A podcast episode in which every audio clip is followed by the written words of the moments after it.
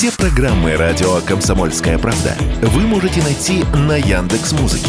Ищите раздел вашей любимой передачи и подписывайтесь, чтобы не пропустить новый выпуск. Радио КП на Яндекс Музыке. Это удобно, просто и всегда интересно.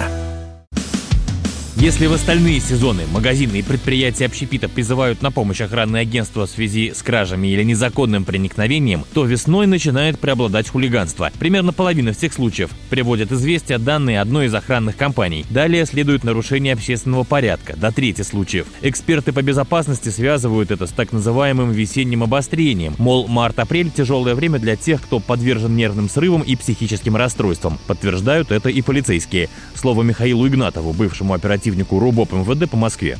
Весной количество преступлений, совершенных в целом, в общем, э, оно возрастает. Ну, наверное, это в связи с тем, что активизируется криминогенный элемент, который немножко был такая зимняя затишье, зимняя спячка, а весной оживается жизнь. И в том числе и криминогенная жизнь. Чем увеличиваются такие преступления, как, э, допустим, изнасилование, насильственные действия сексуального характера, то есть у людей, наверное, начинают гормоны какие-то играть. Также увеличивается в разы, увеличиваются, конечно, преступления, которые э, совершаются людьми с душевными какими-то болезнями. Какие, например, преступления? Такие, как немотивированная агрессия э, в отношении просто прохожих обычных, в отношении э, каких-то граждан, э, которые там что-то неправильно, как им показалось, не так на него посмотрели, не то ему сказали, замечания когда не считают, неправильно сделали. И может дойти вплоть до чего угодно. Там может достать ножик, начинать э, людей кромсать. Э, могут просто там начинать э, наносить хаотично руками, ногами удары, вот просто, знаете, спонтанно на пустом месте.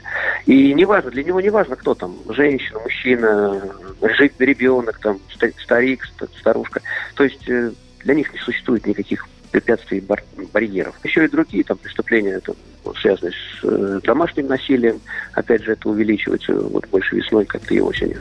А вот психиатры прямой связи между сменой сезона и пограничными состояниями психически нестабильных граждан не наблюдают. Обострение приходится скорее на зиму, сказал Радио КП врач-психиатр Александр Федорович. В моем психиатрическом опыте речь идет о том, что обострение начинается зимой, декабрь, январь. Вот в это время, да, они начинают прям действительно увеличиваться кратно, потому что зима, она понятна. Там и холод, и перепады атмосферного давления, и ночь длинная, и там в основном э, ситуация с обострениями связана с тем, что люди перестают лекарства принимать. Но это же нужно регулярно ходить к врачу, что-то там делать, а тут лениво из дома выходить. И я так подозреваю, что к весне они становятся очевидными для а, окружающих. То есть то, что происходит зимой, не особенно заметно, потому что все сидят по домам. Весной эта тема выходит на улицу. Наверное, мы можем говорить о том, что весна как-то пробуждает организм, изменяет гормональный фон, все там типа зацветает, и в живой природе, и в неживой происходит разный процесс. Но ориентироваться именно с позиции, что